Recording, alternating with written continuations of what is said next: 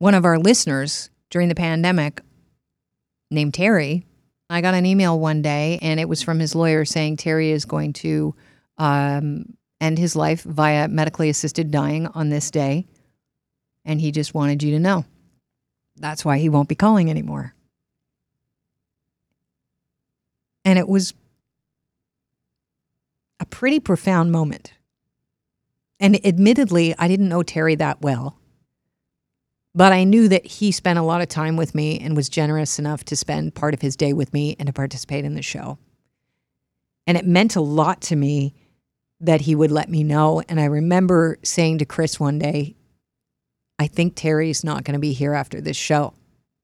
And Chris was floored. And then, you know, life goes on. Chris tells me yesterday we got we got an envelope on our desk here and it's from Terry. It's from Terry's lawyer. I do this job because I really love it.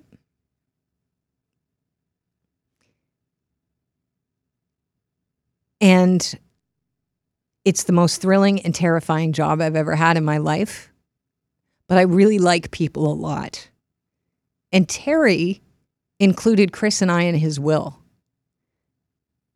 I'm blown away, and I know that you can hear it. His lawyer said Terry knew and understood a couple of things that money can never buy friendship, and he couldn't figure out a way to take it with him. And this is indeed the next best thing. Here are a couple interesting Terryisms for you to ponder. Quote, I've never got or even heard of someone who got a surprise will bequest. I want to be the cool dude who did it.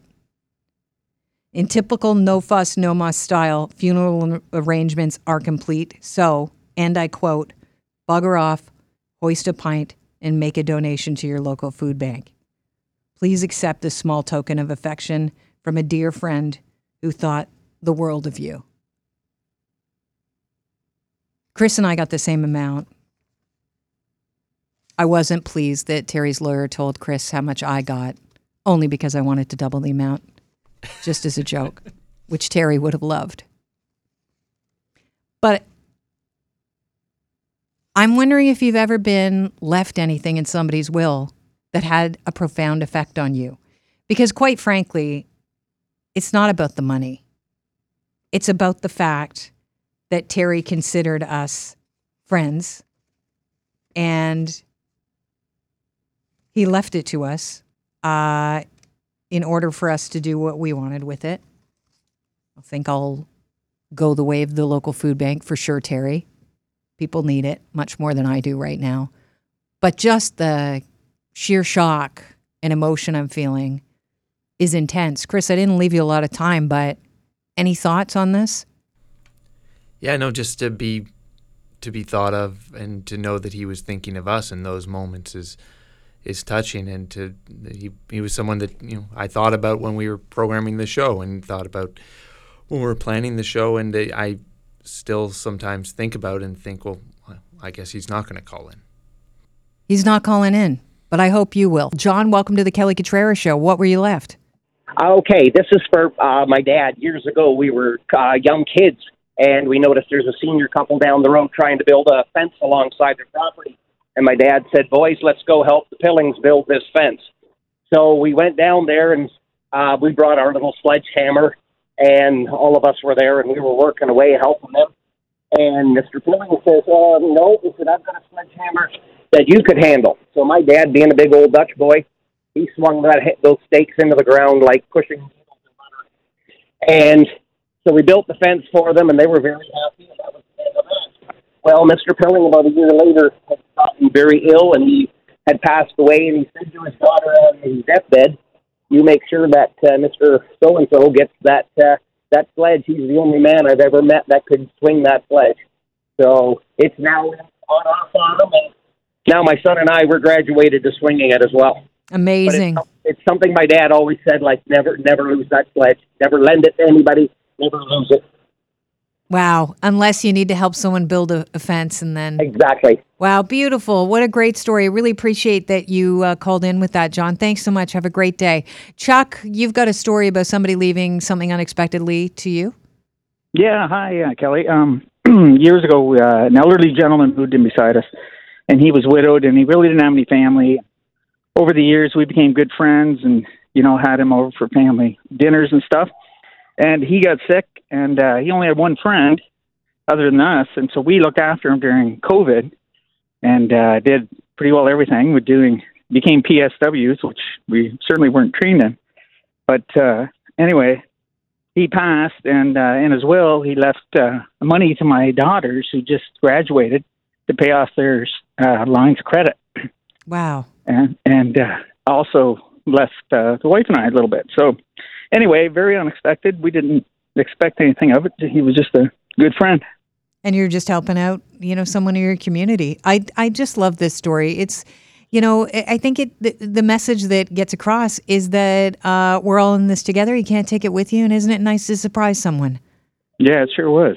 really appreciate the story ian i'm going to let you wrap it up uh, you're a postal worker chris said I was, yeah. okay so did Not were you a- left anything unexpectedly by someone Yes, uh, a, a nice old lady. She was at the time she was seventy three. Her name was Olga. She was a uh, Holocaust survivor, and I used to stop there even if I didn't have any mail for her. I would stop there to fill up my water bottle and talk to her like 15, 20 minutes. To me, it didn't matter because I was just walking. mm-hmm. So anyway, one day while I'm at work, I get an express post. Sorry, I've already cried enough. I'm, i can tell you're getting emotional Yeah. So anyway, the express post was her bank account and a deed to her house. wow and you just spent 20 minutes a day talking to olga whenever you were on your route she left you her house and all of her belongings So I sold the house and I cashed out the bank account and I gave it to charity. Wow. What an intense story, Ian. You must have been blown away. How long ago was uh, this? 18 years ago. Wow. And it still affects you like it was yesterday. It's quite a thing to happen. She was a sweetheart. Well, thank you so much for calling in. I really appreciate it. I can hear the emotion in your voice, and I'm sure a lot of people are like, wow, okay, I'd be emotional as well. Thank you so much for the call. You know, I love that Terry gets this attention because I know he'd be chuffed about it. He'd be a little embarrassed, but he'd also kind of like it. So it's kind of nice. And if you uh, are inspired at all by it, it's kind of nice to leave something unexpected for someone. And I think might have to do some adjusting of the will myself. You know, just it's amazing how touching it can be.